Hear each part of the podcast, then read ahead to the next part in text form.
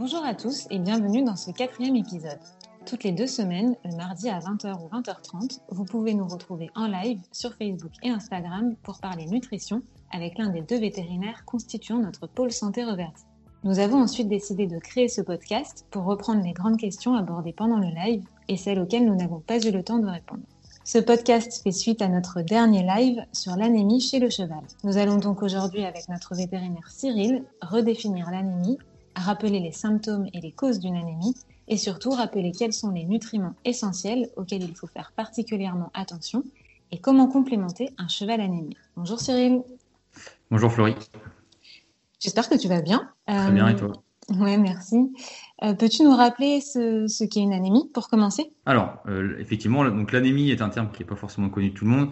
donc, ce terme concerne donc les globules rouges qui circulent donc dans les vaisseaux sanguins et euh, en fait euh, se définit comme une diminution de la capacité du sang à transporter l'oxygène des poumons aux tissus, aux différents tissus de l'organisme, donc euh, le cerveau, les muscles, etc. Ok, super. Et quels en sont les symptômes du coup? Alors les symptômes, on peut les, les considérer à, deux niveaux. D'abord au niveau, au niveau de la prise de sang, hein, puisque c'est souvent à ce moment-là qu'on va pouvoir poser vraiment de manière fiable un diagnostic. donc ça se caractérise par une, une diminution en premier lieu de l'hémoglobine. Donc l'hémoglobine, c'est un pigment euh, rouge, de couleur rouge, qui est contenu dans les globules rouges euh, et qui contient du fer, donc euh, le fameux fer dont on parle très souvent quand il est question d'anémie. On en reparlera par la suite. Et donc ça se traduit d'abord par ça, une baisse de l'hémoglobine en dessous d'une valeur seuil physiologique. En l'occurrence, c'est 11 grammes par décilitre, mais peu importe.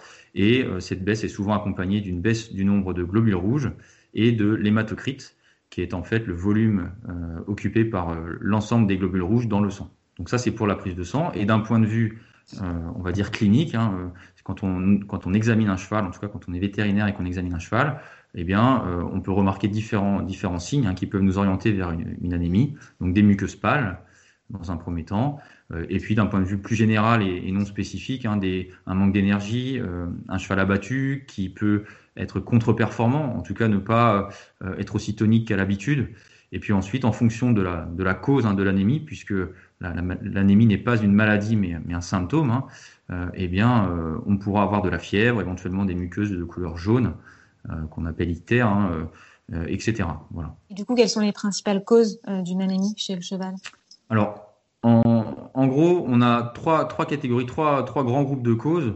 la plus fréquente de mon point de vue, donc, c'est le défaut de production qui est causé par une inflammation chronique, donc elle-même générée le, plus souvent par un phénomène infectieux, hein, qui, peut être par exemple localisé au niveau respiratoire, par exemple. Des, défaut de production des globules rouges, du coup. Exactement. Défaut de production qui est entraîné alors par une, une carence en fer, mais qui va être secondaire. C'est-à-dire que le fer va être séquestré, va être moins disponible pour la production d'hémoglobine et donc de, de, globules rouges.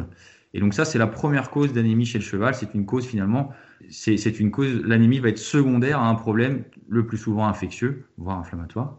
Donc ça, voilà, en numéro un, euh, défaut de production.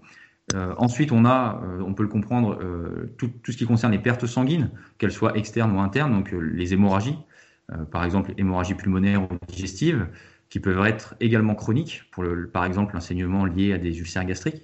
Et le dernier groupe, qui est la destruction des globules rouges, qu'on appelle hémolyse. Et donc cette destruction peut être causée par exemple par le pyroplasme, qui est l'agent de la pyroplasmose, voilà, qui, qui, va détruire les globules rouges et donc euh, diminuer leur, nombre. Et, y a-t-il des nutriments auxquels euh, il, faut, il faut faire particulièrement attention dans la ration d'un cheval et plus particulièrement d'un cheval anémié alors, effectivement, la, première chose euh, à laquelle on pense hein, le plus souvent quand on parle d'anémie, et, alors après, il est vrai que ce n'est pas toujours justifié, mais c'est le fer. Alors le fer, effectivement, c'est euh, un constituant, euh, majoritaire et principal de l'hémoglobine, qui est très important puisque c'est lui qui a euh, cette affinité avec l'oxygène et qui permet le transport de l'oxygène.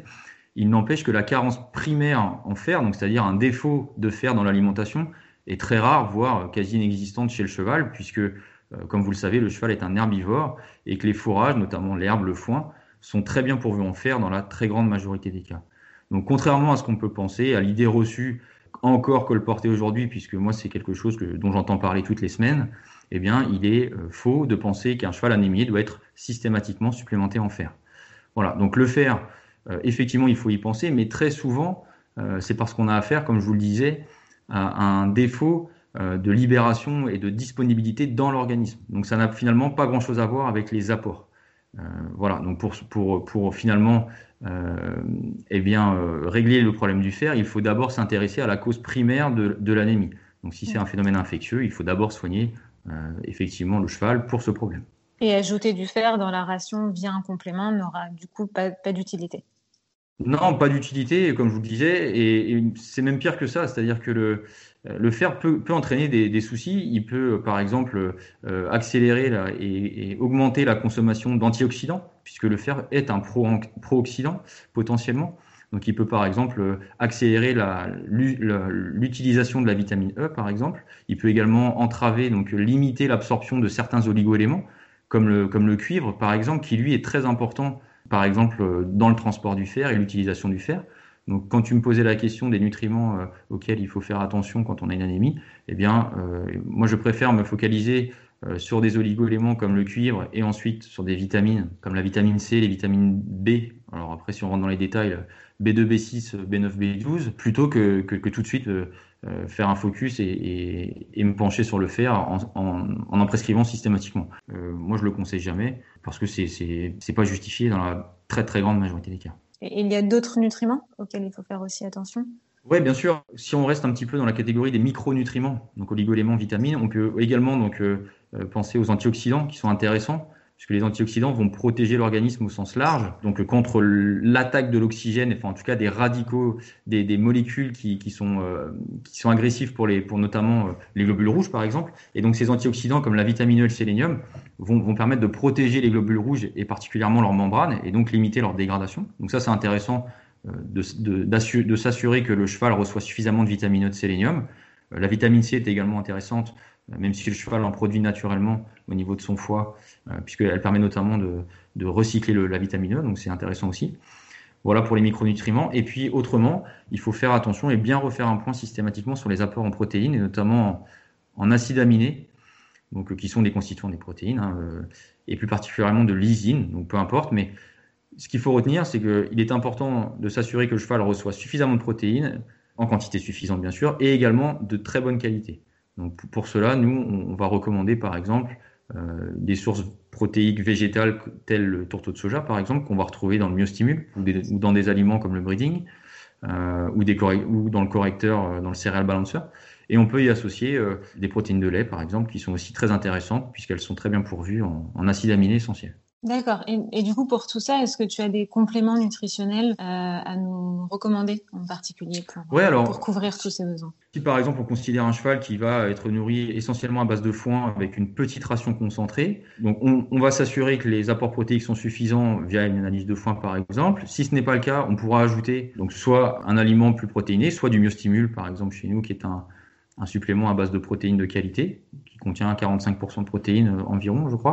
Donc ça, ce sera pour corriger le déficit potentiel protéique. En plus de ça, le mustimule contient donc des antioxydants, vitamines e, sélénium. Et puis, euh, pour le reste, pour le cuivre, les vitamines du groupe B notamment, euh, on peut recommander l'oligovite, qui est un, supplément passe-partout qui est intéressant puisque on peut moduler les apports en fonction, bah, en ajoutant une dosette ou deux par exemple, et en tenant compte des, des apports de la ration concentrée, sachant que les vitamines du groupe B sont naturellement produites par, par la flore intestinale du cheval qu'on n'en retrouve pas. On, va en retrouver par exemple dans l'herbe fraîche, on peut en retrouver. Hein. Dans le fourrage conservé, moi personnellement, je compte pas trop dessus. Voilà, je préfère m'en tenir aux oligo-éléments qui sont dedans et notamment le fer qui est euh, très souvent euh, apporté en quantité suffisante. Donc de l'oligovite, une ou deux dosettes par jour en fonction de la ration concentrée. Pour un cheval qui a une ration, euh, on va dire 80% de fourrage, 20% de concentré. et puis donc myostimule ou pas en fonction des apports protéiques du concentré, mais surtout du foin. Très souvent, on néglige les apports euh, protéiques du foin.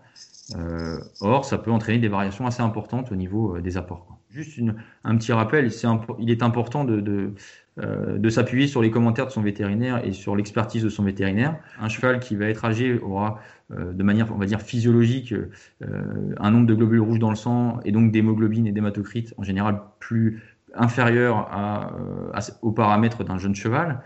également pour la race. Si on a un poney eh bien, euh, il faut s'attendre de manière, on va dire, physiologique euh, à ce qu'il euh, à ce qu'il ait un nombre de globules rouges inférieur, par exemple, à un pur sang ou un trotteur au repos. et également pour le, concernant le niveau d'exercice, un cheval qui ne fait rien, qui est à l'entretien, eh bien, aura de manière assez logique une teneur en, en globules rouges inférieure à celle d'un cheval qui travaille. Donc ça, c'est important de le considérer. Vous voyez, ce sont des, des paramètres qu'il faut prendre en compte dans l'interprétation. Donc c'est pas si simple que ça. Donc c'est un petit peu le, message que je souhaitais euh, aussi passer. Mais super, merci beaucoup Cyril. Merci à tous d'avoir suivi cet épisode. On espère que, que ce quatrième épisode sur l'anémie vous a plu et on vous donne rendez-vous dès mardi 16 mars pour un nouveau live avec notre vétérinaire. Et en attendant, n'hésitez surtout pas à nous solliciter si vous aviez la moindre question. À bientôt!